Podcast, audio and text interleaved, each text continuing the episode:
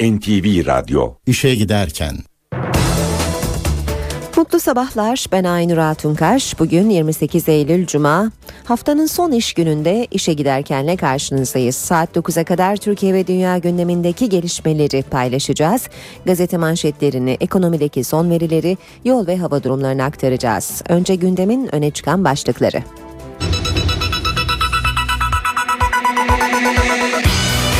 Başbakan Erdoğan, BDP'li vekiller için dokunulmazlığın kaldırılabileceğinin sinyalini verdi. MHP lideri Bahçeli Başbakan'ın İmralı ile görüşülebilir açıklamasına tepki gösterdi. Hakkari Çukurca'da iki asker şehit oldu.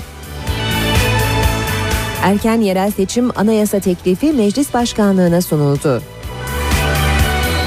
Hazreti Muhammed'e hakaret içeren filmin yapımcısı gözaltına alındı. İşe giderken gazetelerin gündemi.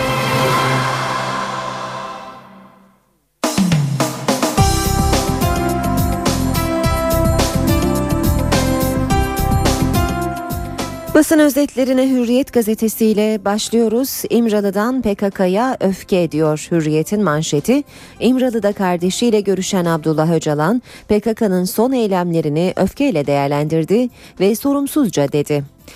Başbakan Tayyip Erdoğan'ın önceki gün televizyonda katıldığı programda kardeşinin oraya İmralı'ya gitmesini istedik kabul edildi gitti. Görüştü geldi sözlerinden sonra 21 Eylül Cuma günü gerçekleşen ziyaretin ayrıntıları belli oldu. İmralı cezaevindeki görüşmede Öcalan'ın artan saldırılar nedeniyle PKK'ya tepki gösterdiği ortaya çıktı. Hükümlüye Aile Odası Başbakan Erdoğan dün gece NTV Star TV ortak yayınında açıkladı. Yeni uygulama başlatacağız hükümlüler belki tutuklular da cezaevi dışında odalarda eşleriyle 24 saat görüşebilecekler. NTV ve e, Star TV'deki ortak yayına katılan Başbakan Erdoğan, balyoz davasında babalık ve kocalıktan men kararına tepkilerin hatırlatılması üzerine aile odası açıklamasını yaparken ağırlaştırılmış müebbet mahkumunun da uygulamadan yararlanabileceğini söyledi. Devam ediyoruz basın özetlerine Milliyet gazetesine bakalım. Mahkuma eşle buluşma odası manşetini atmış Milliyet gazetesi de az önce Hürriyet'ten okuduğumuz haberi manşette görüyoruz. Erdoğan kongrede açıklamayı planladığı sürprizi canlı yayında anlattı. Mahkumlar eşleriyle cezaevi dışında bir odada aile görüşmesi yapacak. Ee, Başbakan Erdoğan'ın e, gündemdeki diğer konulara ilişkin sorulara verdiği yanıtları da sıralamış Milliyet gazetesi son anket başlığıyla şöyle deniyor. 5 ayrı şirketin yaptığı son kamuoyu anketlerinin ortalaması şöyle. AK Parti %52,1, CHP 24,2, MHP 13,3, BDP 6,2. %48'in hükümeti olmadığımızı kimse iddia edemez. Batı terörün bitmesini istemiyor, Almanya Fransa istemiyor, bize yardımcı olmuyor, parasal kaynak orada, İskandinav ülkeleri bunlara yataklık yapıyor. Bu partinin BDP'yi kastediyor, 9 vekili teröristlerle yanak yana, ondan sonra bizimle müzakere. Nasıl olacak da ben teröristle yanak yana olan, sarmaş dolaş olan bir eş başkanla konuşacağım. Eğer siz bölücü terör örgütüyle omuz omuza yürüyecekseniz onların yeri Kandil'dir. Biz onlarla parlamentoda aynı çatı altında altında yürü, e, yürüyemeyiz. Kongrede e, ehliyet ve liyakate dikkat edeceğiz. Sadece sadakat yetmez. Hocam tekkeye derviş aramayacaksın, ehil insan arayacaksın derdi. Tekkeye derviş ararsak siyaset yapamayız diyor Başbakan Erdoğan. Bir başka başlık Milliyet'te kripto muamması. Kılıçdaroğlu'nun Wikileaks belgesi olarak açıkladığı kripto tartışmalı Erdoğan dava açacağını söyledi.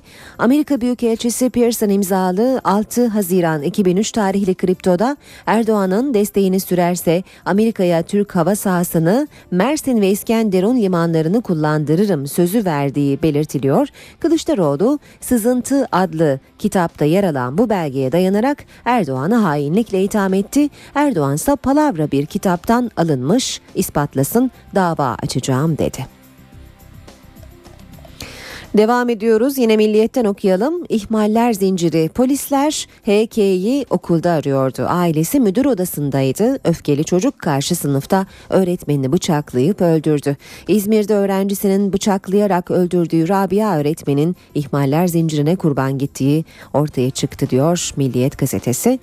Son başlık Milliyet'ten Şike hakimleri Emenike'yi oyalamış. Şike davasında Emenike'nin yargılanmasına devam edildi. Mahkeme Başkanı Hikmet Şen, avukat Ep Özdemir'e buradaki Şampiyonlar Ligi maçında gol atmış mıydı diye sordu. Ep Özdemir, hayır sağ olsun başkan o gün 7'ye 8'e kadar burada tuttuğu için perti çıkmıştı dedi.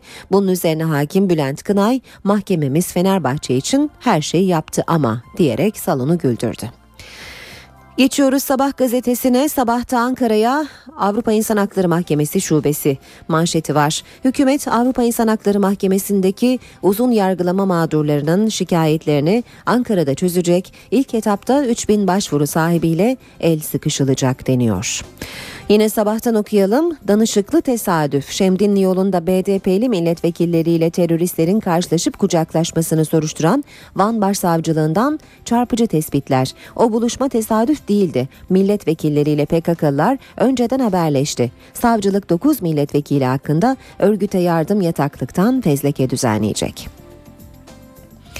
Geçiyoruz Vatan Gazetesi'ne 1 milyon dolarlık fark diyor Vatan manşette. Bizde üniversite öğrencileri kampusta gösteri yapıyor, polis anında biber gazı sıkıyor. Amerika polisi aynısını yapıyor, üniversite öğrencilere 1 milyon dolar tazminat ödüyor. Amerika'da geçen yıl Kaliforniya Üniversitesi'nde harç protestosu için oturma eylemi yapan bir grup öğrenci biber gazıyla dağıtılmıştı. Üniversite yönetimi 21 öğrencinin açtığı tazminat davasında anlaşma yolunu seçti ve öğrencilere 1 milyon dolar ödemeyi kabul etti diyor Vatan Gazetesi haberinde.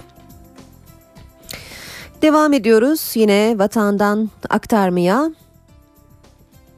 Doğalgaz ve elektrik zamları 1 Ekim'de ekonomi yönetiminin doğalgaza %15, elektriğe %9 zam önerdiği ancak Erdoğan'ın daha düşük tutulmasını istediği öğrenildi.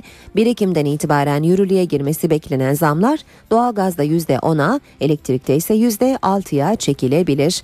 Ve son başlık Toprak Dede'ye alternatif Nobel İsveç'te Nobel ödüllerine alternatif olarak verilen Doğru Yaşam Onur Ödülü bu yıl tema başkanı Hayrettin Karaca'ya verildi. Devam ediyoruz Cumhuriyet gazetesine bakalım. Cumhuriyet'te Eğitimde rezalet başlığını görüyoruz. Tarikatlar okullarda cirit atmaya başladı. Kapıcı çocuklarına ayrı sınıf açıldı. Üst başlığı var. Haberin devamında Cumhuriyet gazetesinden bir başka başlık fezlekeler yolda BDP milletvekilleriyle PKK'lıların kucaklaşmasıyla ilgili soruşturma tamamlanıyor. BDP eş başkanı Gültan Kışanak'la milletvekilleri Sebahat Tuncel, Ertuğrul Kürkçü, Halil Aksoy, Esat Canan, Adil Kurt, Hüsamettin Zenderlioğlu ve bağımsız milletvekili Aysel Tuğlu'nun PKK'lılarla kucaklaşmasıyla ilgili soruşturmada sona gelindi. Habertürk gazetesiyle devam edelim. Gazla gelen milyon dolar demiş Habertürk'te. Amerika'da okul harcını protesto edenlere biber gazı sıkan polis kovuldu. Gençlere de 1 milyon dolar veriliyor. Vatan gazetesinin manşetten duyurduğu haberi Habertürk'te görüyoruz. Habertürk'te bir diğer başlık yine dikkat çekiyor. Mahkuma eş izni müjdesi. Erdoğan mahkumlar cezaevi dışında hazırlanan odada eşleriyle 24 saat baş başa görüşebilecek dedi. Bir Türkiye klasiği çok prim öde az maaş al. 3600 günlük prim ödeyenin emekli aylığı 1080 lirayken vatandaş Emin Kalkan'ın amcası 10.350 gün prim ödedi ama ayda sadece 780 lira alıyor demiş Habertürk haberinde.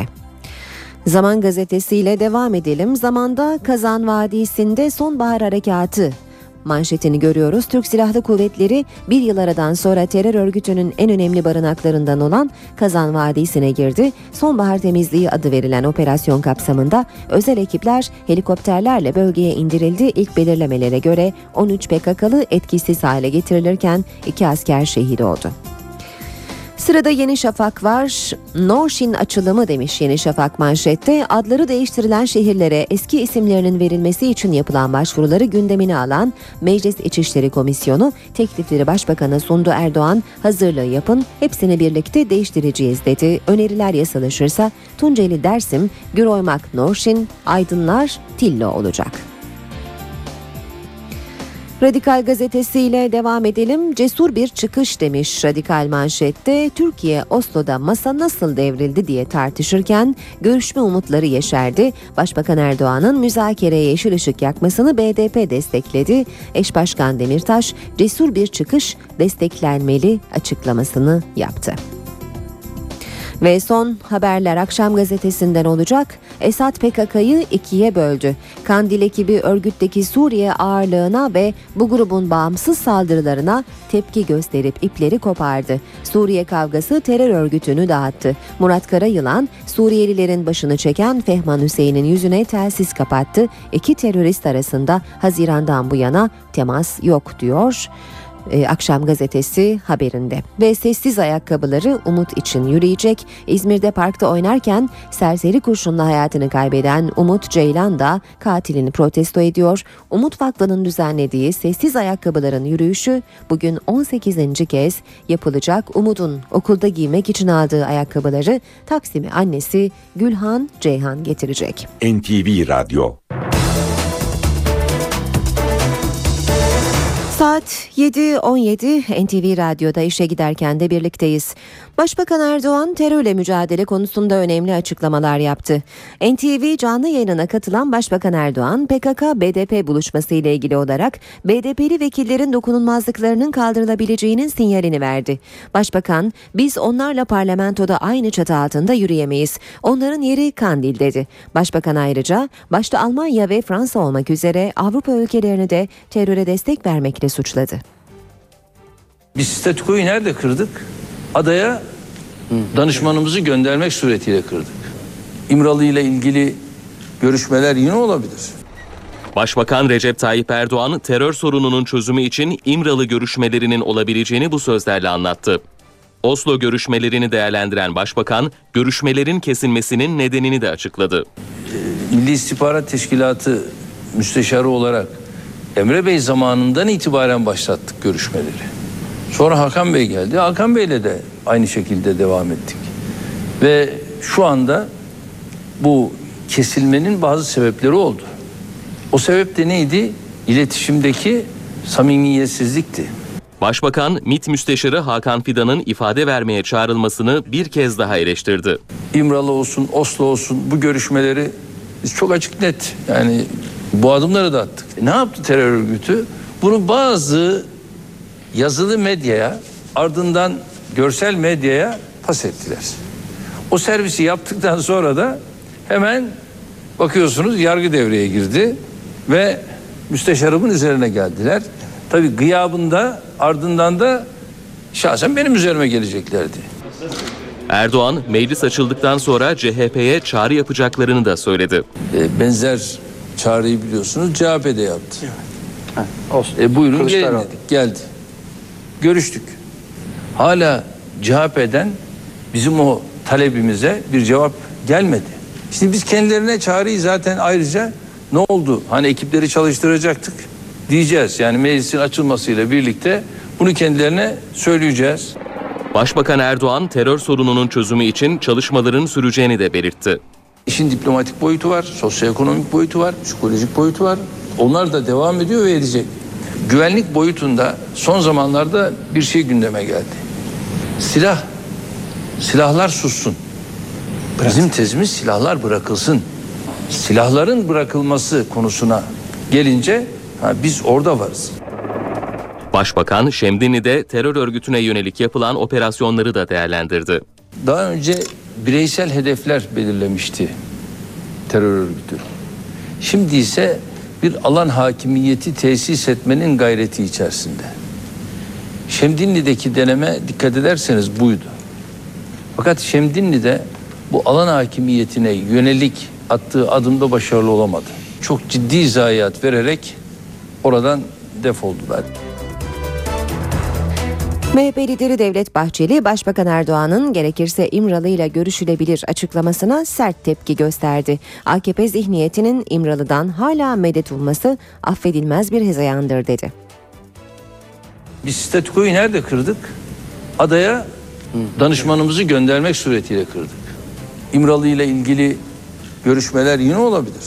Başbakan Recep Tayyip Erdoğan'ın bu açıklamasına en sert tepki MHP lideri Devlet Bahçeli'den geldi. Yazılı bir açıklama yapan Bahçeli, hükümeti zamanı boşa harcamakla suçladı, İmralı'dan medet umulması affedilemez dedi. Bir yanda mütakere ve müzakere çağrıları süfli ağızlarca gündeme taşınıp PKK'ya umut aşılanırken diğer yanda vatan evlatları hayatlarını kaybetmektedir. Hatta Başbakan Erdoğan kanın ve vahşetin sorumlusu olan İmralı canisiyle yeniden görüşebileceğini, Adalet Bakanı da bebek katilinin sözde çözüm sürecine dahil edilebileceğini vurgun yemişçesine dile getirmişlerdir. İstanbul Milletvekilimiz Sayın Engin Alan başta olmak üzere terörle mücadele eden kahramanları dört duvar arasına hapseden ve hukukun başına çuval geçiren AKP zihniyetinin İmralı'dan hala medet umması affedilmez bir hezeyandır. MHP lideri terörle mücadele şevkinin yıpratılmak istendiğini savundu. Nitekim mücadele azmini kırmak ve heyecanını yatıştırmak amacıyla Oslo merceğinden, Kandil odağından ve İmralı ölçeğinden bakarak fitne saçanlar esasen hangi tarafta durduklarını da belli etmektedirler ifadesini kullandı. Hakkari'nin Çukurca ilçesinde teröristlerle güvenlik güçleri arasında çatışma çıktı. İki asker şehit oldu, 13 terörist öldürüldü. Güvenlik güçleri Irak sınırında bulunan Kazan Vadisi'nde teröristlerle çatışmaya girdi. İki asker şehit oldu, 4 asker de yaralandı. Operasyonda 13 terörist öldürüldü. Olayın ardından bölgeye çok sayıda askeri birlik sevk edildi. Teröristlerin kaçış güzergahı Kobra ve Skorsky tipi helikopterlerle bombalandı. Tunceli'de askeri konvoyun geçişi sırasında düzenlenen saldırıda şehit olan 6 askerden 3'ü daha memleketlerinde toprağa verildi. Saldırıda yaşamını yitiren sivil kurban Fadime Acar da Tunceli'de son yolculuğuna uğurlandı. Tunceli'deki terör kurbanları son yolculuğuna uğurlandı.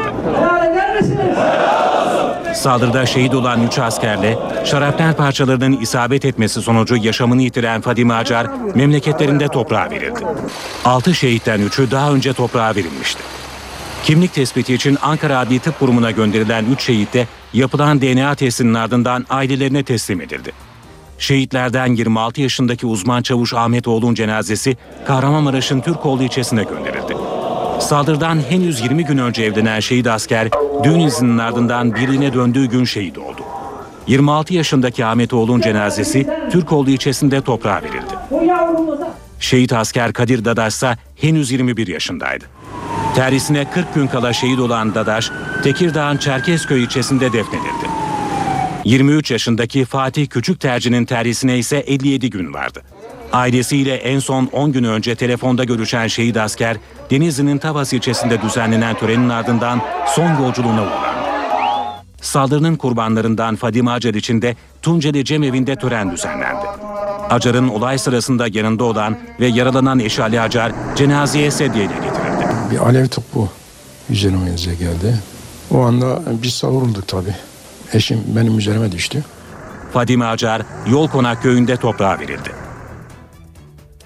Diyarbakır'da korucuların PKK'lı sanarak şehit ettiği uzman çavuşla ilgili dava sonuçlandı. Dört korucu bölgede operasyon şartları gerekçe gösterilerek beraat etti.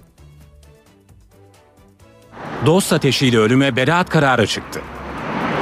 2010'da Diyarbakır'ın Kulp kırsalında meydana gelen olayda korucuların açtığı ateş sonucu bir asker şehit oldu, bir asker yaralandı. Diyarbakır 2. Ağır Ceza Mahkemesi'nde görülen dava sonuçlandı ve yargılanan 4 korucu hakkında beraat kararı verildi. Korucuların ifadesine göre olay PKK'lar için pusu kurulurken meydana geldi. Kırsaldaki patika yoldan ses gelmesi üzerine korucular ateş açtı. Ateşe karşılık verilince çıkan çatışmada uzman çavuş Serkan İpek şehit oldu, bir asker yaralandı. Yapılan incelemede askerleri isabet eden kurşunların koruculara ait silahlardan çıktığı belirlendi. Dört korucu hakkında taksirle ölüme ve yaralanmaya neden olmak suçundan 15 yıl hapis sistemiyle dava açıldı. Davada korucular komutanların emriyle hareket ettiklerini ayrıca ateş açmadan önce ikazda bulunduklarını söylediler. Olayda yaralanan uzman çavuş Kenan Çevik ise bu iddiayı yalanladı. çatışmadaki diğer askerlerin beyanları ve jandarma alay komutanından gönderilen yazıda korucuları doğrular nitelikteydi. Mahkeme bölgede korku ve telaşla bu tarz olaylar yaşanabilir diyerek korucuların beraatine karar verdi. İşe giderken Mahkumlara eşleriyle 24 saat bir araya gelme izni verilecek. Bu açıklama Başbakan Erdoğan'dan geldi. Pazar günkü AK Parti kongresinde açıklayacağı bu yeniliği ilk kez NTV canlı yayınında dile getiren Başbakan, başkanlık sistemiyle ilgili de değerlendirmelerde bulundu. Türkiye'de başkanlık sistemi dolaylı olarak uygulanıyor dedi. Başbakan ayrıca yargıyı da parlamentonun seçmesi gerektiğini söyledi. Pazar günü açıklayacağım şeylerden bir tanesi budur. O da şu, içerideki mahkumlarla ilgili olarak bu süreç içerisinde belki buna tutukluyu da katacağız.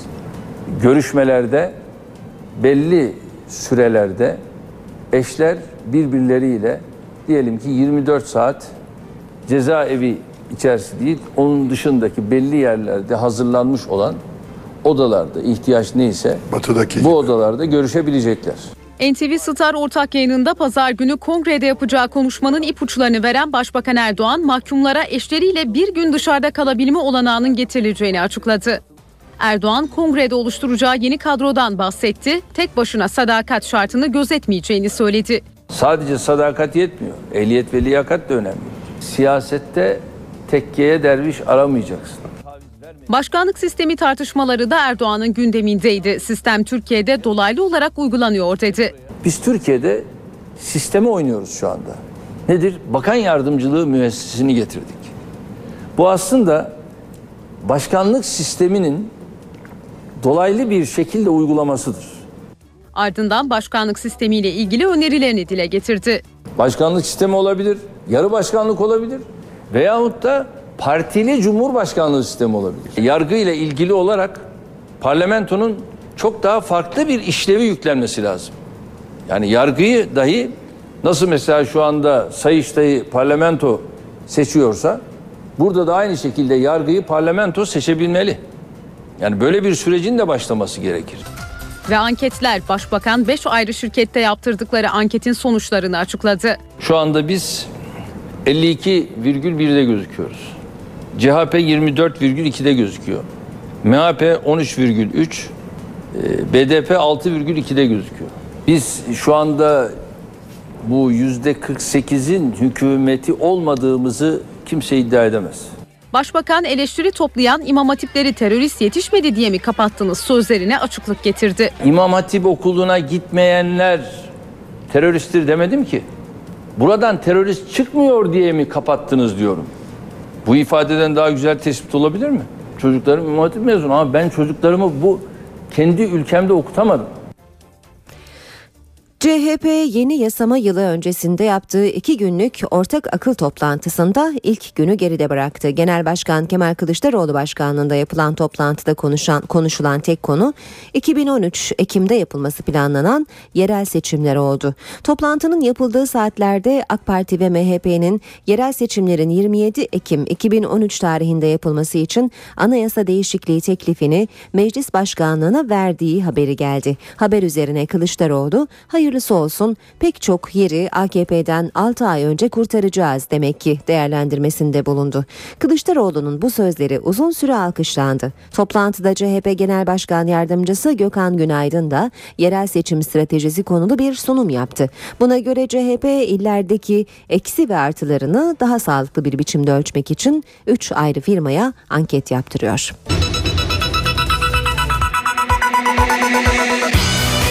Başbakan Erdoğan, BDP'li vekiller için dokunulmazlığın kaldırılabileceğinin sinyalini verdi. MHP lideri Bahçeli, Başbakanın İmralı ile görüşülebilir açıklamasına tepki gösterdi. Hakkari Çukurca'da iki asker şehit oldu. Erken yerel seçim anayasa teklifi meclis başkanlığına sunuldu. Hazreti Muhammed'e hakaret içeren filmin yapımcısı gözaltına alındı.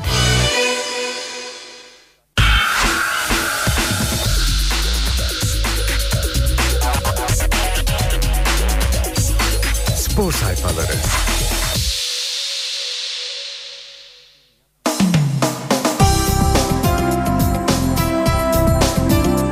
İşe giderken spor başlıklarıyla devam ediyor. Saat 7.35 Hürriyet gazetesiyle başlayalım. 570 bin euroluk gol. Galatasaray yönetimi Fatih Terim'in yüzüne bakmadığı Baroş'un cebini doldurdu. Ordu Spor ve Braga maçları öncesi oyunculara para dopingi yapıldı. Bu sezon kadroya giremeyen ve formaya hasret kalan Çek golcüye 570 bin, diğer oyunculara da toplam 7,8 milyon euroluk ödeme yapıldı. Bütün futbolcuların alacakları sıfırlandı. Lider Cimbom zorlu virajda diyor e, Hürriyet gazetesi Spor Toto Süper Lig'de 6. hafta bugün oynanacak tek maçla başlayacak. Lider Galatasaray Ordu Spor'la deplasmanda karşı karşıya gelecek 19 Eylül stadındaki maç saat 20'de başlayacak. Heykeli dikilecek adam Terim'dir. Galatasaray Başkanı hocalarını göklere çıkardı. Alex'in heykelinin dikilmesiyle başlayan efsane tartışmasına değinen Aysal, Galatasaray'da heykeli dikilecek adam Fatih Terim'dir. Gönlümdeki ikinci efsane de Hakan Şükür'dür dedi. Ünal Aysal'ın açıklamaları başlıklar halinde yine Hürriyet gazetesinden aktaralım. Şampiyonlar Ligi'nde gruptan çıkamazsak hayal kırıklığına uğramam. Uzun yıllar sonra Devler Ligi'ndeyiz. Gruptan çıkacağımıza inanıyorum. Eksikliklerimizi tamamlayıp gelecek sene daha iyisini yapacağız. Galatasaray Avrupa'daki başarı geleneğini devam ettirmek zorundayız. Türkiye'de kendi aramızda yarışıyoruz ama dünyaya entegre olma zamanı diyor Galatasaray Başkanı. Marka Beşiktaş'tır Kuarejma kim? Samet Aybaba siyah beyazlıların sorunlu yıldızı için sert ifadeler kullandı. Kadromuz kısıtlı, kulübe desteği zayıf. E, Ricardo Quaresma'nın maliyeti yüzünden kadro dışı kalmadığının altını çizen Beşiktaş Teknik Direktörü hiç tanımadığım bir futbolcuyla problemim nasıl olur dedi. Spor haberleri aktarmaya Vatan Gazetesi ile devam edelim. Yine Galatasaray Başkanı Ünal Aysal'ın açıklamalarını görüyoruz. Transferde cimriyiz. Transferler takımı e, takım için yeni bir aşıdır, yüzdür ama büyük de bir risktir. Biz mümkün olduğunca az transfer severiz. Yöneticiler transferden korkar. Öncelikli hedefimiz Avrupa devlerinin mali yapılarına yaklaşmak. Bu sebeple de cimri olmak zorundayız. Beşiktaş Teknik Direktörü Samet Aybaba'nın %100 futbol programındaki açıklamalarını vatanda da görüyoruz. Kuarejma kim oluyor? Başlığı atılmış habere önemli olan tek şey Beşiktaş'tır diyen Samet Aybaba Portekizli'yi defterden sildi. Her ay oynamadan 375 bin euro alıyor. Bu maliyetle onu tutmak zor. Bu kadar para alıp bugüne kadar ne yapmış? Ben Hacı'nin Alex'in maliyetini hiç sorgulamadım. Aldığı paranın hakkını veren oyuncunun ücreti sorgulanmaz zaten diyor Samet Aybaba. Devam ediyoruz yine vatandan okumaya. Alex Ocak'ta vedaya hazırlanıyor. Palmeiras, Cruzeiro ve Coritibia'nın Coritiba'nın yönetim kuruluyla direkt temas halindeyim. Aklım ikiye bölünmüş durumda. Kararım 2-3 aya netleşir. Bu belki de benim son kontratım olacak. Kaptan Alex de Souza 8 yıldır başarıyla formasını terlettiği Fenerbahçe'ye devre arasında veda etmeye hazırlanıyor. Teknik direktör Aykut Kocaman'la yaşadığı gerginlik nedeniyle Sarı lacivertlerle yol ayrımına gelen Sambacı ülkesinde katıldığı bir radyo programında yine gündem e, gibi gündeme e, bomba gibi düşecek ifadeler kullandı. Devam ediyoruz yine Vatan Gazetesi'nden okumaya Enfield'ın yeni yıldızı Premier Lig'de dökülen Kızıllar Lig Kupası'nda Nuri'nin iki golüyle gülerken milli oyuncu benim için özel bir akşamdı taraftarımızın olduğu taraftaki kaleye gol atmak harika dedi. Habertürk gazetesinin spor sayfalarıyla devam edelim. Hayal kırıklığına uğramam. İlk başlık Galatasaray Başkanı Ünal Aysal, Devler Ligi'nde gruptan çıkılmaması halinde bu durumu anlayışla karşılayacağını ifade etti. Gruptan çıkacağımıza inanıyorum ama gruptan çıkamazsak bu sene çok ciddi bir hayal kırıklığına uğramam. Çünkü bizim ilk senemiz 5-6 yıllık bir antrenman noksanımız bulunuyor. Eksikliklerimizi tamamlayıp gelecek sene çok daha iyisini yapacağımıza inanırım. Bunun için de çalışırım. Ekonomik olarak da bunun Galatasaray'a çok negatif bir etkisi olmaz. Yine Habertürk'ten okuyalım. Ediz'in parası Türkiye Futbol Federasyonu'nda. Ediz Bahtiyaroğlu'nun Ankara gücünden 518 bin lira alacağı kaldı. Haberinin ardından başkent ekibinden açıklama geldi. Hancıoğlu federasyonda 8 milyon liramız duruyor. Eski başkan Ahmet Gökçek ve birçok insanın koydurduğu temlik nedeniyle bu parayı alamıyoruz. Ediz'in dosyası ilk sıraya çekilirse sorun çözülür açıklamasını yaptı. Milliyet gazetesi ile devam edelim. Milan'da gündem terim. Serie A'da kötü günler geçiren Milan'ın genel menajeri Galliani'nin Fatih Terim'i takımın başına geçirmek için çalışma başlattığı, sezon ortasında olmasa bile önümüzdeki yıl için ikna etmeyi planladığı öğrenildi. Kuarejma kim sorusunu yine görüyoruz. Milliyet gazetesinde de Beşiktaş Teknik Direktörü Samet Aybaba'nın NTV Spor'daki açıklamaları bu başlıkla yer almış. Aybaba Portekizli oyuncuya ağır eleştiriler yaptı. Aybaba işini yapan oyuncunun ücreti konuşulmaz. Mesela Hacı ve Alex'in ücretlerini kimse merak etmez. Beşiktaş markadır, Kuarejma kimdir ifadelerini kullandı. Alex kızdırdı başlığını milliyette de görüyoruz. Brezilya basını geleceğiyle ilgili net bir söylemde bulunmayan yıldız oyuncuyu eleştirdi. Radyo Estado'ya konuşan Alex, Palmeiras, Cruzeiro ve Curitiba ile görüştüğünü doğruladı ancak kararını yine açıklamadı. Kocaman moral Fenerbahçe taraftarı dün tesislere giderek kocasına destek verdi. Başkan Yıldırım da yaptığı kısa konuşmada tribünlerde aile gibi olmalıyız dedi. Kokmuş çizme başlığı var yine Milliyet gazetesinde Arjantinli eski futbolcu Almeida İtalya'da oynadığı dönemde gelişen şike ve doping olaylarını otobiyografisinde yayınladı. Kitaptaki bilgiler şike olaylarıyla gündeme gelen çizmede şok yarattı. Ve Şahin göze girdi. Liverpool'a bir yıllığına kiralık olarak gelen Nuri Şahin yeni takımına ısınmaya başladı. Lig kupası maçında sahanın yıldızı olan milli futbolcu İngiliz gazetelerinde manşetlere çıkmayı başardı. Spor haberlerini böylece bitiriyoruz. Ee, Şimdi İstanbul trafiğindeki son duruma bakacağız. Bugün cuma. Bakalım bu sabah trafik nasıl? Köprülerde yoğunluğun başladığını ve özellikle Boğaziçi Köprüsü'nde etkili olduğunu görüyoruz. Anadolu Avrupa geçişinde Çamlıca'dan başlayan yoğunluk köprü çıkışına kadar etkisini sürdürüyor. Ters yönde Mec- Me- Mecidiyeköy'den başlayan bir yoğunluk var yine köprü çıkışına kadar bu yoğunluk etkili. Her iki yakada da köprü katılımlarının yoğun olduğunu gözlüyoruz. Fatih Sultan Mehmet Köprüsü'nde Anadolu Avrupa geçişinde Ataşehir'den Çakmak Köprüsü'ne kadar devam eden bir yoğunluk var. Çakmak Köprüsü'nden sonra bu yoğunluk biraz daha akıcı hale geliyor ama Kavacık'ta yeniden yoğunlaşıyor. Köprü çıkışında ise trafik rahat. Avrupa Anadolu geçişinde ise Fatih Sultan Mehmet Köprüsü'nde gişeler gerisinden başlayan bir yoğunluk var. Köprü üzerinden sonra yerini akıcı bir trafiğe bırakıyor. E5 karayolunda Avrupa yakasında Topkapı Anıt Mezar'dan başlayan bir yoğunluk var.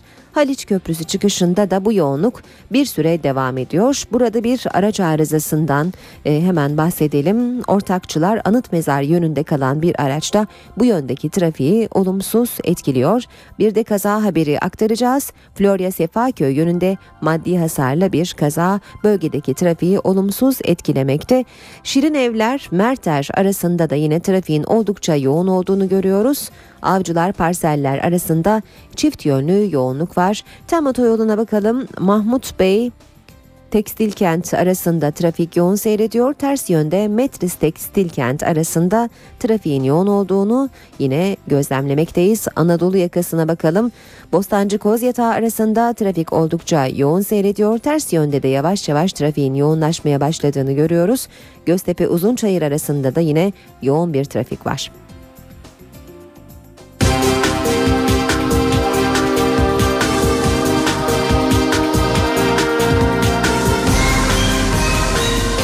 İşe giderken. Başbakan Erdoğan doğalgaza yapılacak zamın tarihini ve oranını açıkladı. Zam Ekim ayında yapılacak, oranı ise %10 ila 15 olacak. Yani 10-15 gibi bir şey. 10-15 Ama arası. Ekim başı ondan sonra daha düşünmüyoruz yani. Başbakan Erdoğan doğalgaza yapılacak zam oranını bu sözlerle açıkladı. Zamların mali disiplin açısından gerekliliğine dikkati çeken Başbakan, daha ağır bedeller ödememek için bu zamların yapılması gerekiyor dedi. Bize bazıları dedik ya bu ara zam yapılır mı? Bak seçime gidiyorsunuz. Bir sene sonra seçim var. Ya kardeşim biz bir yani battıktan sonra mı zam mı düşüneceğiz? Zamanında atılması gereken adım neyse bu adımı atarız. Ekim Ve bunun bedelini, faturasını halkımıza biz çok daha ağır olarak asla ödetemeyiz. Evet Sayın Küresel krize dikkat çeken Başbakan Erdoğan, Türkiye bu ortamdan en az zararla çıkacaktır dedi. Şu anda e, Türkiye'de değil, dünyada sisli hava var. Şimdi bu sisli havayı kimse görmezlikten gelemez ama burada Türkiye bu süreci de yine en az zararlı atlatacak bir ülkedir. Başbakan Erdoğan ekonomi yönetiminde sorun olduğu iddialarını da kesin bir dille yalanladı. Ben e, ekonomi yönetimindeki arkadaşlarımın yani başarılı olduğuna inanıyorum. Ama zaman zaman bazı konulara farklı yaklaşımlar olabilir. Yani biz e, ekonomide bir defa şunu çok açık söylüyorum. Mali disiplinden taviz vermek gibi bir şey asla düşünmüyoruz. Ama bu mali disipline de kimse frene basmak olarak ele almasın. Başbakan Yardımcısı Ali Babacan finansal krizler için yangın benzetmesinde bulundu. Babacan acil bir sorun varsa kuşkusuz öncelik o yangını söndürmek olmalıdır. Ancak yangın söndükten sonra binayı nasıl yeniden inşa edebileceğimizi düşünebiliriz dedi. acil sorun varsa, ciddi bir problem hemen kapının eşiğindeyse kuşkusuz öncelik hemen o yangını söndürmek olmalı. Ancak yangın söndükten sonra o binayı nasıl yeniden inşa edeceğiz? Belki o noktadan sonra onun üzerine eğilmekte büyük fayda var. Başbakan Yardımcısı Ali Babacan, finansal kriz için yangın benzetmesi yaptı. Sıkılaştırma adımlarını Babacan, G20 Finansal Sistemik Risk Konferansı'nda istikrarın altını çizdi. Eğer tedbirler alınması gerekiyorsa, ileriye doğru risklerin biriktirilmesi önlenmek isteniyorsa bunlar işlerin iyi olduğu, hızlı büyümenin olduğu, hızlı kredi genişlemesinin olduğu dönemlerde yapılması gerekiyor. Dolayısıyla iyi dönemlerde sıkılaştırmanın ama kötü zamanlarda da biraz daha tolerans perspektifinden finans sektörüne bakmanın çok çok önemli olduğu kanaatindeyim. Ali Babacan daha sonra Anadolu Ajansı'nın hayata geçirdiği finans haberleri terminali tanıtımına katıldı. Babacan, ajansın yeni branşları bünyesine eklemesiyle dünya çapında Türkiye hakkında daha doğru ve hızlı bilgilerin ulaşacağını söyledi. Bizim özellikle kendimizle ilgili bilgilerin, verilerin ve gelişmelerin herhangi bir dış süzgece tabi olmadan olduğu şekliyle bir an önce dünyaya duyurulması da bizim açımızdan, ekonomi yönetimimiz açısından son derece önemli. 27 Nisan'da asıl muhtırayı hükümet olarak biz verdik. Bu çarpıcı açıklama Başbakan Erdoğan'dan.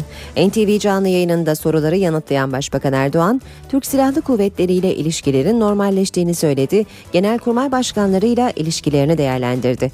Darbeler artık gündemimizden çıktı diyen Başbakan, çağrılması durumunda darbe ve muhtıraları araştırma komisyonuna bilgi verebileceğini de söyledi.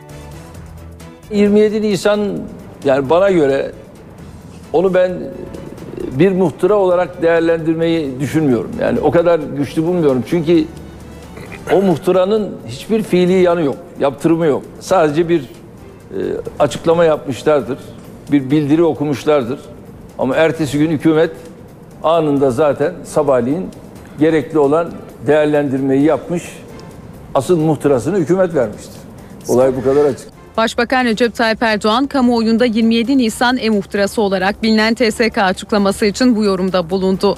Ardından başbakanlığı süresince genelkurmay başkanlarıyla nasıl çalıştığını anlattı. Ben genelkurmay başkanlarının hepsiyle iyi çalıştım. Yani Yaşar Paşa'yla da. Tabii aramızda zaman zaman e, sıkıntılar olmadı değil oldu. İlker Paşa'yla da aynı şekilde. Ordumuzu yönetenlerin yaklaşımlarında bazı bu noktada yanlışlar olmuş. Şimdi bu yanlışlar giderildikçe millet nezdinde ordu millet kaynaşması çok daha ilerilere gidecektir. Genelkurmay Başkanı benim gidip de şu anda oturup karargahta bir operasyonu yönetiyorsa, bir harekatı yönetiyorsa işte bu moral değerlerin nereye tırmandığının alametidir. Başbakan Erdoğan büyük tartışma yaratan balyoz kararlarını da yorumladı. İlk defa sivil bir mahkemede böyle bir sürecin olması demokrasi adına önemli diyen başbakan ismini vermediği bir balyoz sanığına göndermede bulundu. CD'leri dinliyorum, şok oluyorum. Ki yaş toplantılarında Beraber olduğumuz bir arkadaş. Yolculuklarımızın olduğu bir arkadaş. E ben bunu tabii CD'den, sesinden dinleyince inanın o CD'yi dinlemesem inanmayacağım. Ama CD'yi dinleyince şoklara giriyorum. Nasıl olur bu diyorum. Erdoğan darbeler artık gündemden çıktı mı sorusuna da yanıt verdi. Biz artık böyle bir şey düşünmek istemiyoruz. Çünkü bunun bedeli çok ağır. Bu millete artık kimsenin bu bedeli ödetmeye hakkı yok. Başbakan Darbe ve Muhtıraları Araştırma Komisyonu'nun bu süreçte yol gösterici olacağını söyledi. Çağrılması halinde bilgi verebileceği konusunda yeşil ışık yaktı. İhtiyaç duyulursa belki bizi de çağırırız. Mesela ben edildim. Anlatacağım 28 Şubat'ta yaşadıklarımı. E siz, ben sizi hapishanede ziyaret ettim 28 Şubat'ta. Yani siz benden daha çok çektiniz. Niye çağırmadılar sizi? Belki çağırırlar daha dur. Sayılar fazla. 12 Eylül davası kapsamında sanıklar Kenan Evren ve Tahsin Şahinkaya'nın mal varlıklarına tedbir konulması talebi mahkemece reddedildi. İki ismin çoğu dinamik 20'ye yakın hesabında yakın zamanda 500-600 bin liralık para giriş çıkışları tespit edilmişti. 12 Eylül davasının sanıkları Kenan Evren ve Tahsin Şahinkaya'nın mal varlıklarına tedbir kararı konulması talebi reddedildi. Ankara 12. Ağır Ceza Mahkemesi'nin talebi üzerine Mali Suçlar Araştırma Kurumu tarafından hazırlanan raporda Evren ve Şahinkaya'nın 20'ye yakın banka hesabında milyon liraları bulan nakitleri olduğu tespit edildi. Bu hesaplarda yüklü miktarda nakit hareketliliği olduğu belirlendi. Ayrıca her iki ismin çok sayıda gayrimenkulü de vardı. Davanın müdahillerinden Devrimci 78'ler Federasyonu rapor nedeniyle sanıkların mal varlığına tedbir konulmasını talep etti. Ankara 12. Ağır Ceza Mahkemesi'ne verilen dilekçede sanıkların darbe nedeniyle haksız gelir elde ettikleri konusunda kuvvetli şüphe olduğu belirtildi. Ancak mahkeme heyeti tedbir talebini reddetti. Tarihi davanın 20 Kasım'da gerçekleşecek 7. duruşmasında sağlık sorunları sebebiyle duruşmalara katılmayan sanıklar Evren ve Şahinkaya'nın ifadeleri video konferans yöntemiyle alınacak. 8. Cumhurbaşkanı merhum Turgut Özal'ın anıt mezarının açılması bekleniyor. İstanbul Cumhuriyet Başsavcı Vekili Oktay Erdoğan ve polis ekipleri dün anıt mezarın etrafında incelemelerde bulundu. Bir buçuk saat inceleme yapan başsavcı vekiline Ergenekon soruşturmalarına bakan savcı Muammer Akkaş da eşlik etti. 8. Cumhurbaşkanı merhum Turgut Özal'ın açılması kararlaştırılan anıt mezarında keşif yapıldı. İstanbul Cumhuriyet Başsavcı Vekili Oktay Erdoğan ve Ergenekon soruşturmalarını yürüten Savcı Muammer Akkaş anıt mezarda incelemelerde bulundu. Terörle Mücadele Kanunu'nun 10. maddesiyle görevli savcılar bir buçuk saat mezarlıkta kaldı. İstanbul Emniyetine bağlı Terörle Mücadele Şube ve olay yeri inceleme ekipleri de savcılara eşlik etti. Keşif çalışmasına inşaat mühendisleri de katıldı. Çünkü mezarın açılması için anıtın mermer taşları iş makinesiyle kırılacak. Mühendisler bu işlem hakkında savcılara bilgi verdi. Ankara Cumhuriyet Başsavcılığı, Turgut Özal'ın ölümünün şüpheli olduğu iddiasıyla başlatılan soruşturma kapsamında mezarının açılmasına ve örnek alınmasına karar vermişti. İstanbul Cumhuriyet Başsavcılığı da gelen talimatla çalışmaları başlatmış ve uzman bir ekip kurulması talep etmişti. Anıt mezarın tüm hazırlıklar tamamlandıktan sonra açılması bekleniyor. NTV Radyo Günaydın herkese yeniden. Ben Aynur Altunkaş. NTV Radyo'da işe giderken de birlikteyiz. Sırada hava durumu var. NTV Meteoroloji Biriminden merhaba. Yurt genelinde sıcaklıklar yükselmeye devam ediyor. İç ve doğu kesimlerde ise geceler yine serin olacak. Bugün Batı Karadeniz'e ve Marmara'da sert esmeye başlayacak Poyraz. Hissedilen sıcaklıkları birkaç derece düşürse de termometre sıcaklıkları yine ortalamaları üzerinde olacak. Bugün için batı, kuzey ve iç kesimlerde sıcaklıklar ortalamaya göre 5-6 derece daha yüksek. Güneyde de yüksek sıcaklıklar etkisini sürdürürken hava nemli. O bakımdan zaman içinde bulutlanma artacak. İç kesimlerde geceler serin geçmeye devam ederken doğuda da sıcaklıklar özellikle gece sıcaklıkları oldukça düşük değerlerde olacak. Yurt genelinde bugün de yağış beklemiyoruz. Hava açık, rüzgar oldukça zayıf. O nedenle gece soğumasına bağlı olarak iç ve doğu kesimlerle Marmara'da sabah erken saatlerde yine yer yer pus ve yerde çiğ görülecek. Yarın Mersin Karaman arasında hafif yağış geçişleri görülebilir. Pazar günde Doğu Karadeniz'in iç kesimden hafif de olsa yağış bekliyoruz. Önümüzdeki haftanın ilk günleri sıcaklıklar yine ortalamalar üzerinde olacak. Akdeniz'e de yerel yağışlar görülebilecek. Bölgeleri bu iki durumuna baktığımız zaman Trakya'da yüksek sıcaklıklar etkisini sürdürürken hava genellikle açık. Edirne ve civarında açık bir hava görülürken Çanakkale'de hava açık olacak. Balıkesir, Bursa boyunca açık bir hava var. Sakarya, İstanbul'da hava açık az bulutlu olacak ve Bursa'da sıcaklık 32 derece olarak ölçülecek. İzmir açık az bulutlu, Muğla Denizli'de parçalı, Afyonkarahisar'da parçalı bulutlu bir hava görülürken Kütahya'da hava açık az bulutlu. Isparta parçalı bulutlu, Antalya parçalı bulutlu ama Mersin Adana arasında hava açık az bulutlu olacak. Adana'da sıcaklık 35 dereceyi geçecek. Ankara, Eskişehir, Konya, Niğde, Kayseri, Sivas boyunca İç Anadolu bölgesinde gündüz sıcaklıkları yüksek ve hava açık az bulutlu. Zonguldak, Bolu, Samsun, Tokat, Trabzon, Artvin boyunca Karadeniz'de açık bir hava görülürken Tokat'ta sıcaklık 31 derece olacak. Malatya açık az bulutlu sıcaklık 30 derece. Erzurum Kars arasında parçalı bulutlu bir hava görülürken Marakkari boyunca da hava açık az bulutlu olacak. Gaziantep, Adıyaman, Diyarbakır'da açık az bulutlu, Şanlıurfa, Mardin'de açık bir hava görülürken Gaziantep'te sıcaklık 32 derece olacak. İstanbul pazara kadar açık ama Poyraz artık sertleşiyor ve sıcaklık gündüz 29, gece ise 19 derece olacak. Ankara bolca güneşli ve sıcaklık gündüzü 31 dereceye kadar çıkıyor. Gece ise sıcaklık 14 derecenin altına inecek. İzmir'de hava yası aratmıyor. Sıcaklık gündüz 34 dereceye çıkacak. Gece sıcaklığı da 20 derece olacak. İşe giderken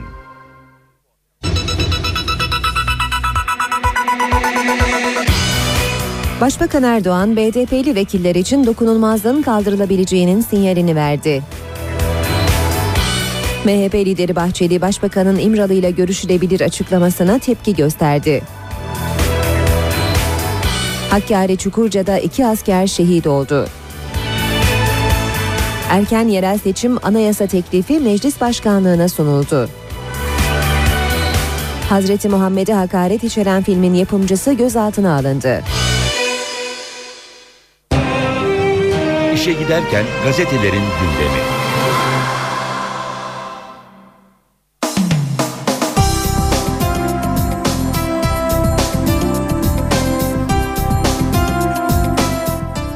Basın özetlerine Milliyet gazetesinden haberlerle başlıyoruz.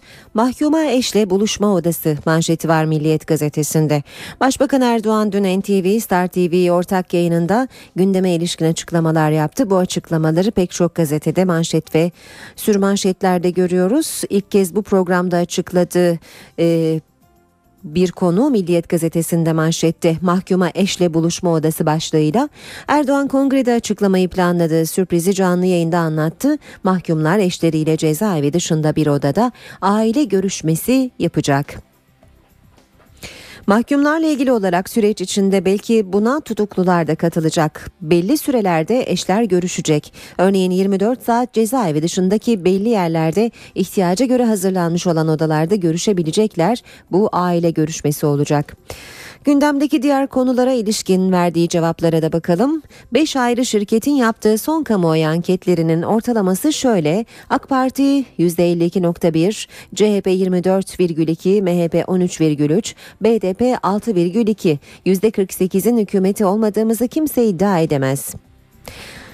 BDP ile görüşmem dedi başbakan. Bu partinin 9 vekili teröristlerle yanak yana ondan sonra bizimle müzakere. Nasıl olacak da ben teröristle yanak yana olan sarmaş dolaş olan bir eş başkanla konuşacağım. Eğer siz bölücü terör örgütüyle omuz omuza yürüyecekseniz onların yeri Kandil'dir. Biz onlarla parlamentoda aynı çatı altında yürümeyiz. Yine milliyetten okuyalım. Karaca'ya Alternatif Nobel Tema Vakfı Onursal Başkanı Hayrettin Karaca Alternatif Nobel olarak bilinen Doğru Yaşam ödülleri ne çevre dalında layık görüldü. İlk kez 1980 yılında ortaya çıkan Doğru Yaşam ödülleri Nobel Komitesi'nin göz ardı ettiği düşünülen kişilere veriliyor. Ödülünü 7 Aralık'ta İsveç parlamentosundaki törenle alacak olan Karaca bu ödüle layık olmam lazım dedi. Devam edelim basın özetlerine. Hürriyet gazetesine bakalım. Hürriyet'te Manşet İmralı'dan PKK'ya öfke. İmralı'da kardeşiyle görüşen Abdullah Öcalan PKK'nın son eylemlerini öfkeyle değerlendirdi ve sorumsuzca dedi. Başbakan Erdoğan'ın önceki gece televizyonda katıldığı programda kardeşinin İmralı'ya gitmesini istedik kabul edildi gitti görüştü geldi sözlerinden sonra 21 Eylül Cuma günü gerçekleşen ziyaretin ayrıntıları belli oldu. İmralı cezaevindeki görüşmede Öcalan'ın artan saldırılar nedeniyle PKK'ya tepki gösterdiği ortaya çıktı. Devam ediyoruz. Hürriyet gazetesinden yine bir başlık göz göre göre. İzmir Karabağlar'da iki çocuk annesi öğretmen Rabia Sevilay Durukan'ın 14 yaşındaki öğrencisi HK tarafından sınıfta öldürülmesinde akıl almaz ihmaller zinciri var. Komşuları HK'nin olaydan bir gün önce evinin önünde bıçakla bir tahta parçasını yontarken öğretmenimi böyle keseceğim dediğini anlattı. Olay günü öğretmenini tehdit eden HK eve gidip bıçak aldı. Bunu gören HK'nin anne babası müdüre koştu. İhbar üzerine gelen iki polis memuru da cinayet sırasında müdürün odasındaydı. Sabah gazetesi var sırada. Sabahta Ankara'ya Avrupa İnsan Hakları Mahkemesi şubesi. Başlığını manşette görüyoruz. Hükümet Avrupa İnsan Hakları Mahkemesi'ndeki uzun yargılama mağdurlarının şikayetlerini Ankara'da çözecek. İlk etapta 3000 başvuru sahibiyle el sıkışılacak. Geçiyoruz Vatan Gazetesi'ne. Vatanda manşet 1 milyon dolarlık fark. Bizde üniversite öğrencileri kampüste gösteri yapıyor, polis anında biber gazı sıkıyor. Amerika polisi aynısını yapıyor, üniversite öğrencilere 1 milyon dolar tazminat ödüyor. Amerika'da geçen yıl Kaliforniya Üniversitesi'nde harç protestosu için oturma eylemi yapan bir grup öğrenci biber gazıyla dağıtılmıştı. Üniversite yönetimi 21 öğrencinin açtığı tazminat davasında anlaşma yolunu seçti ve öğrencilere 1 milyon dolar ödemeyi kabul etti. Bir başka başlık vatandan doğalgaz ve elektrik zamları 1 Ekim'de. Ekonomi yönetiminin doğalgaza %15, elektriğe %9 zam önerdiği ancak Erdoğan'ın daha düşük tutulmasını istediği öğrenildi. 1 Ekim'den itibaren yürürlüğe girmesi beklenen zamlar doğalgazda %10'a, elektrikte ise %6'ya çekilebilir. Devam ediyoruz basın özetlerine Radikal gazetesine bakalım. Radikal'de cesur bir çıkış manşetini görüyoruz. Türkiye Oslo'da masa nasıl devrildi diye tartışırken görüşme umutları yeşerdi. Başbakan Erdoğan'ın müzakereye yeşil ışık yakmasını BDP destekledi. Eş Başkan Demirtaş cesur bir çıkış desteklenmeli açıklamasını yaptı.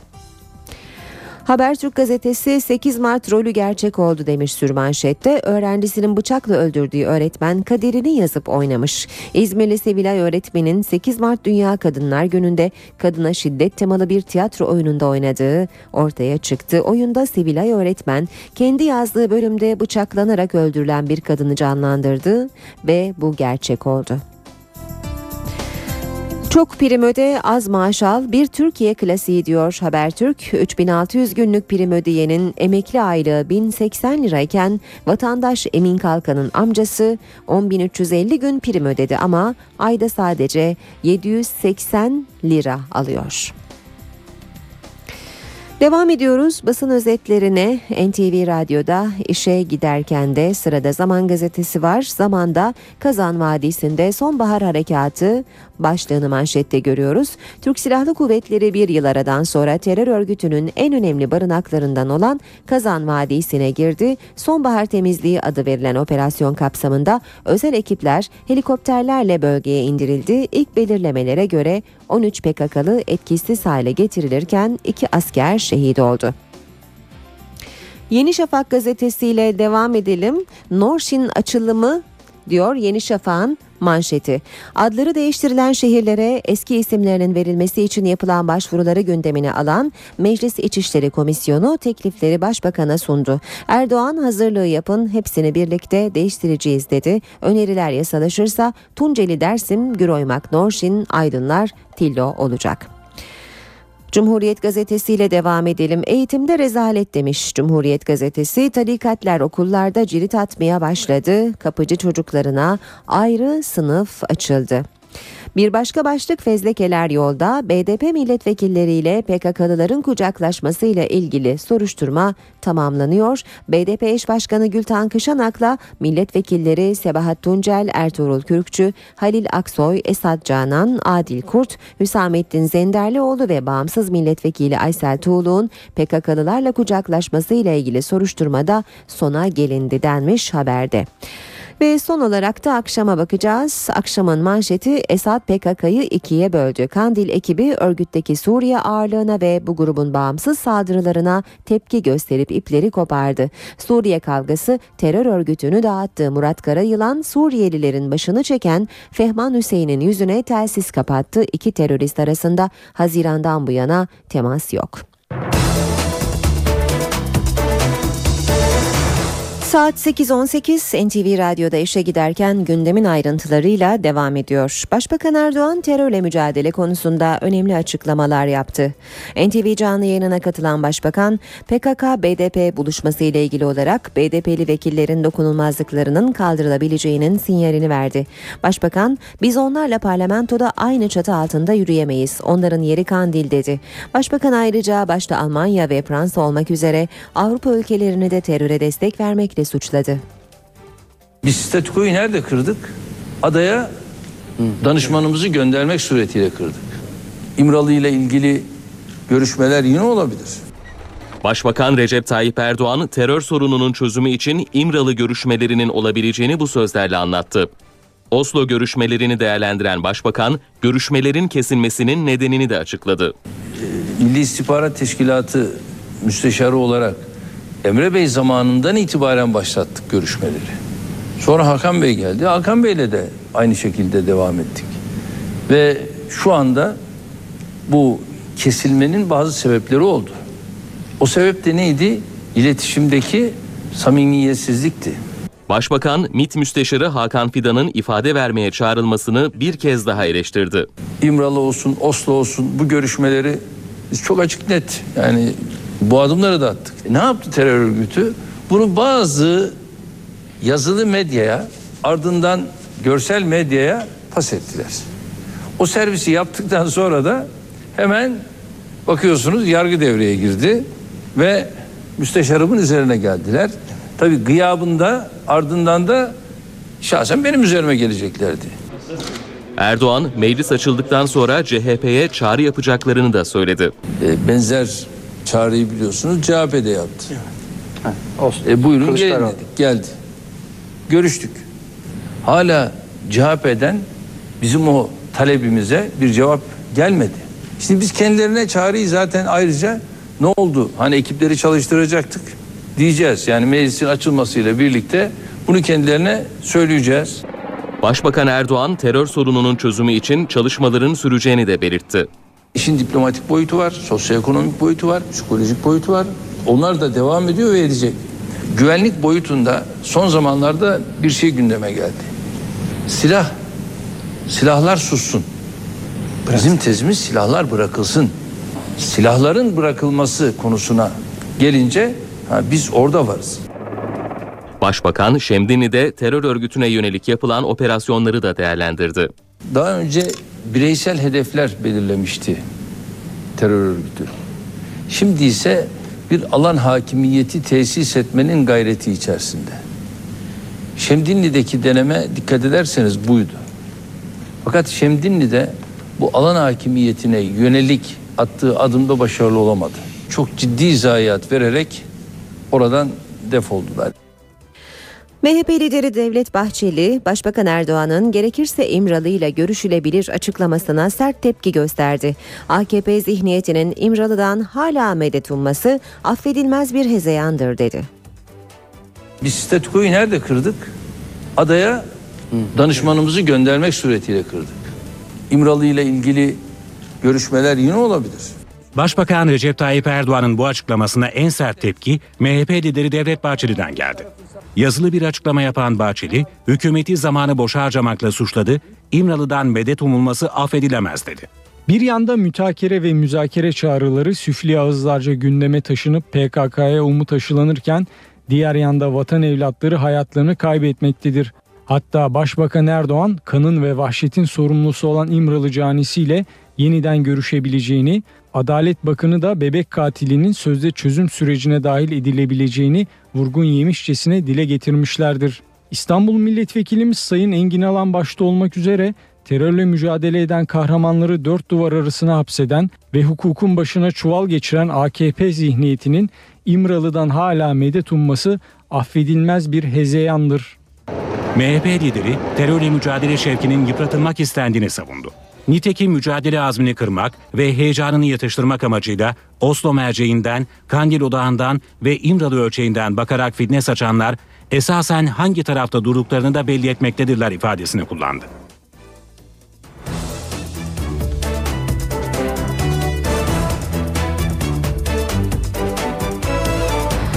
CHP yeni yasama yılı öncesinde yaptığı iki günlük ortak akıl toplantısında ilk günü geride bıraktı. Genel Başkan Kemal Kılıçdaroğlu başkanlığında yapılan toplantıda konuşulan tek konu 2013 Ekim'de yapılması planlanan yerel seçimler oldu. Toplantının yapıldığı saatlerde AK Parti ve MHP'nin yerel seçimlerin 27 Ekim 2013 tarihinde yapılması için anayasa değişikliği teklifini meclis başkanlığına verdiği haberi geldi. Haber üzerine Kılıçdaroğlu hayırlısı olsun pek çok yeri AKP'den 6 ay önce kurtaracağız demek ki değerlendirmesinde bulundu. Kılıçdaroğlu'nun bu sözleri uzun süre alkışlandı. Toplantıda CHP Genel Başkan Yardımcısı Gökhan Günaydın da yerel seçim stratejisi konulu bir sunum yaptı. Buna göre CHP illerdeki eksi ve artılarını daha sağlıklı bir biçimde ölçmek için 3 ayrı firmaya anket yaptırıyor. Başbakan Erdoğan'la CHP lideri Kılıçdaroğlu arasındaki yeni tartışma Wikileaks belgeleri üzerinden başladı. CHP liderinin eleştirilerine Başbakan Erdoğan NTV canlı yayınında yanıt verdi. Kılıçdaroğlu'na dava açacağını belirten Başbakan, bir ana muhalefet lideri bir ülkenin başbakanına hain diyemez dedi. Kendi ülkesinin çıkarlarını korumayan adama hain denir arkadaşlar. Ana muhalefetin genel başkanı veya bir siyasetçi bu ülkenin başbakanına hain diyemez. Başbakan Erdoğan'la CHP lideri Kılıçdaroğlu arasındaki yeni tartışma Wikileaks belgeleri üzerinden başladı. Kemal Kılıçdaroğlu Başbakan'a 2003 yılına ait bir Wikileaks belgesi üzerinden yüklendi. Başbakan yanıtı NTV canlı yayınında verdi. Robert Pearson generaller AKP'den seçilen Tayyip Erdoğan'ın davranışlarından büyük rahatsızlık duymaktadır. Erdoğan çok güçlü bir müttefikimizdir. Generallerin bu tutumu Amerikan menfaatlerinin korunması açısından engelleyicidir. Çok yanlış oynuyor. Çok yanlış gidiyor. Millet bizim arkamızda. Biz ne Amerika'ya, ne Rusya'ya, ne şuraya, ne buraya milletimizin hiçbir değerini, hiçbir menfaat karşılığında değişmeyiz. Erdoğan kendisine desteğin devamı halinde Türk hava sahasını, kara ve demir yollarını, ile Mersin ve İskenderun limanlarını kullanımımıza açacağını taahhüt etmektedir. Sen o taahhütleri kimden izin alarak verdin? Kendi ülkesinin çıkarlarını korumayan adama hain denir arkadaşlar. Şimdi ben Sayın Kılıçdaroğlu'ndan tazminat almaktan bıktım. Ama o tazminat ödemekten bıkmadı. Şimdi bu da yargıya gidecek. Nasıl oluyor da biz böyle ucuz şeyler karşılığında burada kalalım bilmem ne yapalım sen bize sahip çık ey Amerika deyip de bunun karşılığında böyle bir şeyi vermiş olacağız. Bunu şimdi kendisinin bizzat ispatlaması lazım. Eline Wikileaks ile ilgili bir palavra affedersin kitap verilmiş. Bundan okuyacaksın. Buradan kalkıp Tayyip Erdoğan'ı ve ekibini suçlayacaksın. Ve ben arkadaşlarıma zaten gerekli talimatı verdim hemen anında bununla ilgili davayı açacaksınız. Başbakan Erdoğan doğalgaza yapılacak zamın tarihini ve oranını açıkladı. Zam Ekim ayında yapılacak, oranı ise %10-15 civarında olacak. Yani 10-15 gibi bir şey. 10-15 Ama arası. Ekim başı ondan sonra daha düşünmüyoruz yani. Başbakan Erdoğan doğalgaza yapılacak zam oranını bu sözlerle açıkladı. Zamların mali disiplin açısından gerekliliğine dikkati çeken başbakan, daha ağır bedeller ödememek için bu zamların yapılması gerekiyor dedi. Bize bazıları dedik ya bu ara zam yapılır mı? Bak seçime gidiyorsunuz. Bir sene sonra seçim var. Ya kardeşim biz bir yani battıktan sonra mı zam mı düşüneceğiz? Zamanında atılması gereken adım neyse bu adımı atarız. Ekim Ve bunun bedelini, faturasını halkımıza biz çok daha ağır olarak asla ödetemeyiz. Evet Sayın. Küresel krize dikkat çeken Başbakan Erdoğan, Türkiye bu ortamdan en az zararla çıkacaktır dedi. Şu anda e, Türkiye'de değil dünyada sisli hava var. Şimdi bu sisli havayı kimse görmezlikten gelemez ama burada Türkiye bu süreci de yine en az zararlı atlatacak bir ülkedir. Başbakan Erdoğan ekonomi yönetiminde sorun olduğu iddialarını da kesin bir dille yalanladı. Ben e, ekonomi yönetimindeki arkadaşlarımın yani başarılı olduğuna inanıyorum. Zaman zaman bazı konulara farklı yaklaşımlar olabilir. Yani biz e, ekonomide bir defa şunu çok açık söylüyorum. Mali disiplinden taviz vermek gibi bir şey asla düşünmüyoruz. Ama bu mali disipline de kimse frene basmak olarak ele almasın. Ankara gündemi. Başkent gündeminin ayrıntıları için Özden Erkuş karşımızda.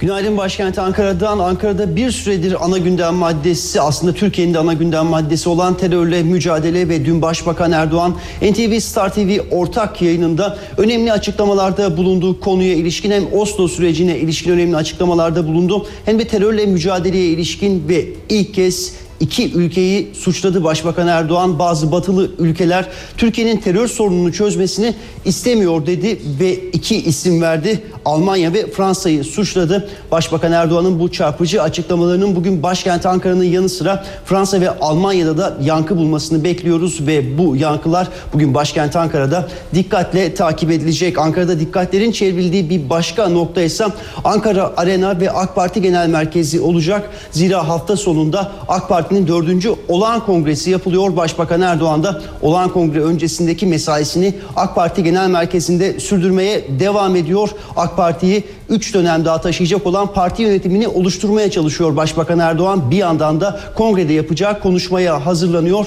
Ama öte yandan Erdoğan'ın bugün bir de konu olacak Ankara'da. Pakistan eski Başbakanı Yusuf Ziya Gilani'yi AK Parti Genel Merkezi'nde kongre çalışmalarını sürdürürken kabul edecek Başbakan Erdoğan. Bu arada hafta sonunda yapılacak kongreye ilişkin hazırlık heyetinin de bir basın toplantısı yapacağını söyleyelim. Ee, AK Parti Genel Başkan Yardımcısı Ekrem Erdem Başkanlığındaki kongre tertip heyeti bir basın toplantısı düzenleyecek ve kongreyle ilgili son detaylar kamuoyuyla paylaşılacak.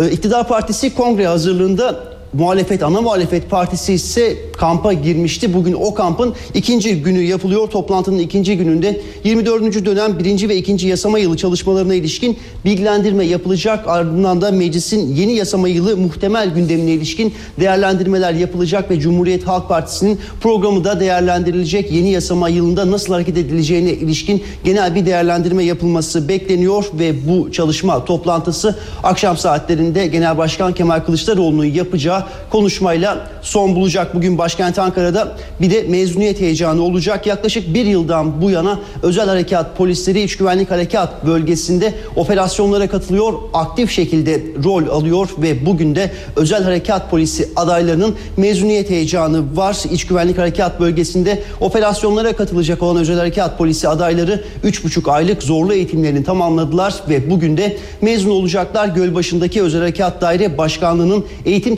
tesislerindeki törene İçişleri Bakanı İdris Naim Şahin de katılacak. Bir notta Ankara'da ekonomiye dair verelim. Türkiye İstatistik Kurumu 2000-2010 seçilmiş sürdürülebilir kalkınma göstergelerini ve 2012 yılı Ağustos ayı dış ticaret verilerini açıklayacak. Başkent Ankara'da gündemin ana başlıkları bugün bu şekilde olacak. Günün en önemli olayları. Haberin tüm yönleri. Kırıcı bir üslubumuz yok. Bir şey istedik sadece. Perde arkası. Sorumlular ortaya çıkarılacak ve gereken yapılacaktır. Anında radyonuzda. NTV Radyo İstanbul. NTV Radyo İzmir. NTV Radyo Ankara. NTV Radyo Irak. NTV Radyo Kahire. NTV Radyo. Habere ulaşmanın en kolay yolu. Saat 8.31 ben Aynur Altunkaş NTV Radyo'da işe giderken de birlikteyiz. Birazdan piyasalara ve İstanbul trafiğine bakacağız. Önce gündemin başlıkları.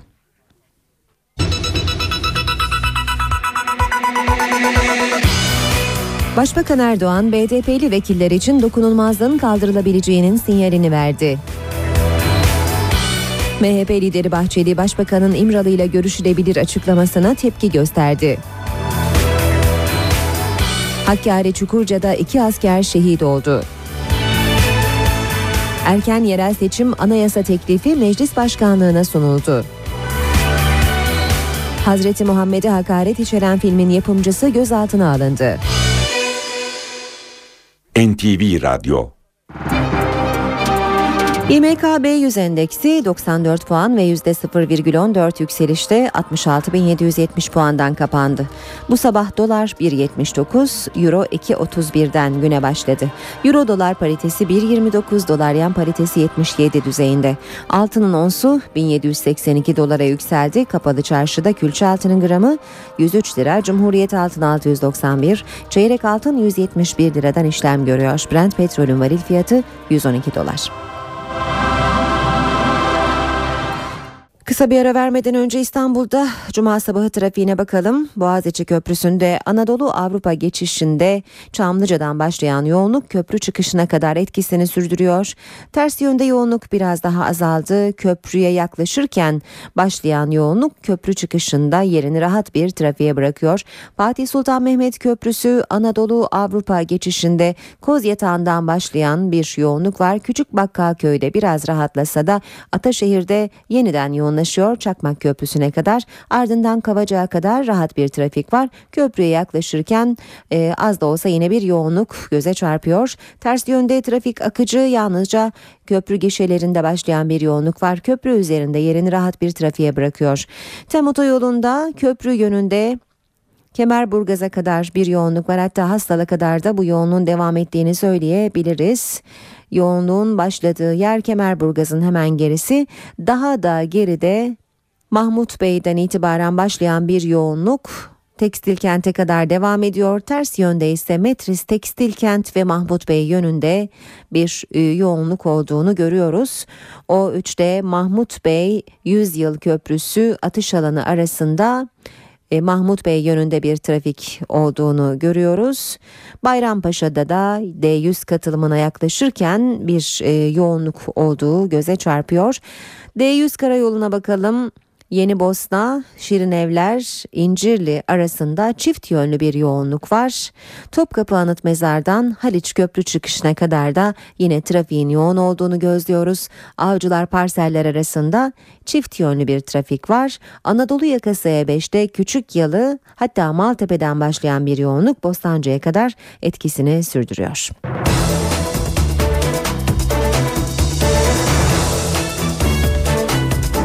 Türkiye ve dünya gündeminin öne çıkan gelişmeleriyle işe giderken de birlikteyiz 8.41 saat. Hazreti Muhammed'e hakaret içeren ve İslam dünyasında büyük tepkiye yol açan filmin arkasındaki isim olan Nakula Baseley Los Angeles'ta gözaltına alındı. Nakula'nın gözaltına alınmasının hakaret içerikli filmle alakası olmadığı açıklandı. Dolandırıcılık suçundan hapse giren 2011'de koşullu serbest bırakılan Mısırlı Nakula'nın şartlı tahliye koşullarını ihlal ettiği gerekçesiyle gözaltına alındığı bildirildi.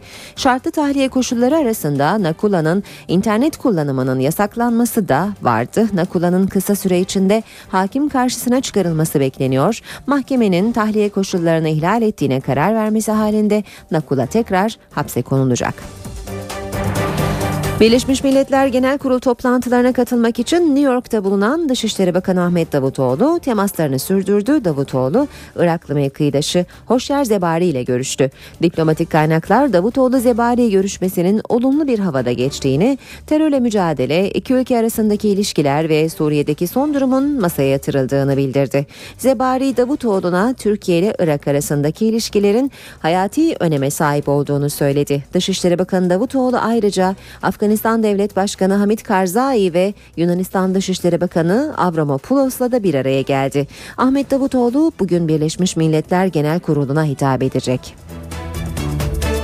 Ulaştırma Bakanlığı 90 model ve üzerindeki kamyonlar için hurda teşviki uygulaması başlatıyor. Söz konusu araçlar sahipleri tarafından hurdaya çıkarılırsa vergi ve cezaları silinecek. Karşılığında araç sahiplerine 3 ila 7 bin lira ödeme yapılacak.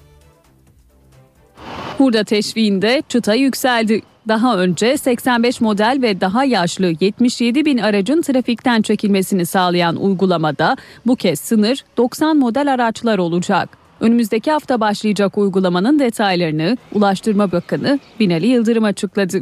Aracınız 90 modelin altındaysa 22 yaşın üzerindeyse bunu getirin hem aracınız size yük olmasın hem de aynı zamanda bunun her türlü maliyeye olan borçlarından da kurtuluyorsunuz. Bakan Yıldırım yol kenarı denetim istasyonları için alınan araçların dağıtım töreninde konuştu. Yeni uygulamayla 22 yaşını tamamlayarak hurdaya çıkarılan bütün kamyon sahiplerine ödeme de yapılacak.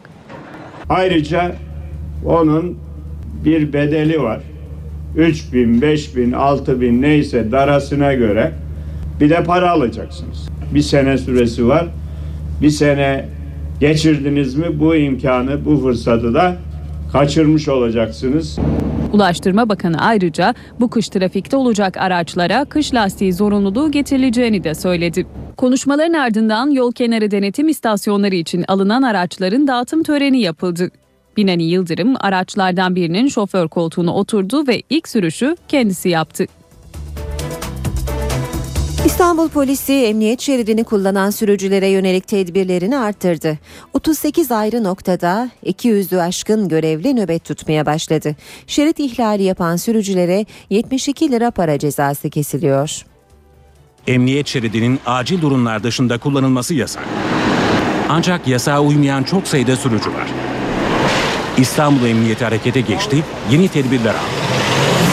İstanbul polisi tem otoyolu ve trafiğin yoğun olduğu 38 ayrı noktada 200 aşkın polisle emniyet şeridi nöbeti tutmaya başladı. 2 kilometre aralıklarla yol kenarında nöbet tutan trafik ekipleri sayesinde emniyet şeridi gereksiz yere kullanılmayacak. Yetkililer sürücülerin emniyet şeridini kullanmamalarını istiyor. Sürücülerimiz bundan sonra biraz daha dikkatli olsunlar. Çünkü bu yoğun denetimlerimiz bundan sonra tabii ki artan oranda devam edecek. Buradaki öncelikli amacımız tabii ki ceza yazmak değil, tamamen caydırıcı olabilmek. Emniyet şeridi ihlali yapan sürücülere 72 lira para cezası kesiliyor. İzmir'de öğrencisi tarafından derste bıçaklanarak öldürülen Rabia Sevilay Durukan gözyaşları içinde toprağa verildi. Olayın yaşandığı okulda anma töreni, konak meydanında ise okullarda güvenlik konusuyla ilgili tepki vardı.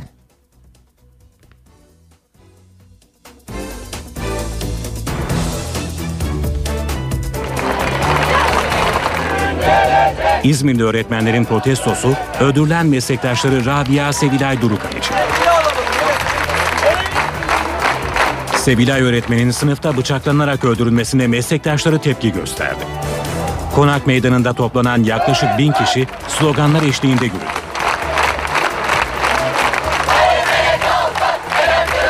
Eyleme Nezire Merzeci İlköğretim Okulu'nun öğrencileri de katıldı. Bazı öğretmenler gözyaşlarına hakim olamadı. Bundan sonra biber gazı bulundurmayı düşünüyorum çantamda. Sokak için mi? Evet, okul için. Basın açıklamasının ardından öğretmenler İl Milli Eğitim Müdürlüğü önüne siyah çelenk bıraktı. Sevilay öğretmenin okulunda da hüzün vardı. Saldırıya uğradığı sınıftaki masası karanfillerle donatıldı. Veliler de olay nedeniyle tedirgin. Gözler önünde bıçaklanmış. Daha diyor ki babacığım daha ben bu okula giremem diyor. Yani ben de o çocuğu bu bir şekilde başka bir okula göndermem gerekecek yani. Sevilay öğretmenin İlahiyat Fakültesi Camii'nde kılınan cenaze namazına da katılım yoğundu. Törene katılan Milli Eğitim Bakanı Ömer Dinçer ihmal yok dedi. Orada öğretmen polis vardı. Hatta bu hadiseye münhasıran olmak üzere polis çağrılmıştı. Çünkü öğrenci çıkarken biraz öfkeli çıkmış ve evinden ayrılırken de annesi kendisine zarar vereceği endişesine kapılarak durumu okul idaresine bildirmiş ve dolayısıyla polis çağrılmış. Polis orada varken bu hadise oldu. Dolayısıyla güvenlik zafiyetinden çok anlık öfkelerin etkili olduğunu ben düşünüyorum. Öğretmen Sevilay Durukan, 15 Mart Dünya Kadınlar Günü'nde rol aldığı kendi yazdığı bir oyunda şiddet gören bir kadını canlandırmıştı. Öte yandan İzmir Milli Eğitim Müdürlüğü olayla ilgili idari soruşturma başlattı. İstanbul Boğazı'nda yabancıların kaç tane evi var? Çevre ve Şehircilik Bakanı Erdoğan Bayraktar, tapu kayıtlarında yapılan incelemeyi açıkladı. Üsküdar'da Arapların, Sarıyer'de İngilizlerin, Beykoz'da Almanların, Beşiktaş'ta ise en çok Yunanlıların evi var. Beşiktaş, Beykoz, Üsküdar ve Sarıyer'de tapu kayıtları incelendi. Rakamı Çevre ve Şehircilik Bakanı Erdoğan Bayraktar açıkladı. İstanbul Boğazı'nda tam 1299 yabancının evi var. Üsküdar'da yabancılar 398 mülke sahip. Üsküdar'dan en çok ev satın alanlarsa Suudi Arabistanlılar. Onlardan biri de Sevda Tepesi'nde arazisi olan Suudi Arabistan Kralı Abdullah. Son zamanlarda tabii bayağı bir artış başladı. Özellikle yasanın ortaya çıkmasıyla birlikte %90'ı Orta Doğu'dan geliyor. Ee, ama şu çok kesin bizim bildiğimiz ve gördüğümüz hepsi boğaz manzarası görmek istiyor. En önemli kriter o onlarda. Yabancıların en çok tercih ettiği yerlerden biri de Sarıyer. Sarıyer'de tam 261 yabancının evi var. Ev sahiplerinin ülkelerine bakarsak da İngilizler başı çekiyor. İngilizler alıyor. Örneğin biz geçtiğimiz aylarda bir İngiliz vatandaşına sattık. İngilizler ağırlıktadır. Başka hangi ülkeler? Ruslar, Arap ülkeleri, Amerikalılar, Almanlar maddi olarak daha uygun. Yani bugün bir İngiltere, Londra ile kıyasladığınız vakit orada ufak bir apartman dairesine burada villa alabilirsiniz. Yabancıların en çok eve sahip olduğu yer 464 taşınmazla Beşiktaş. Çoğunluğu Yunanistan vatandaşlarına ait. Beykoz'da ise yabancıların 68 evi var ve Almanlar başı çekiyor.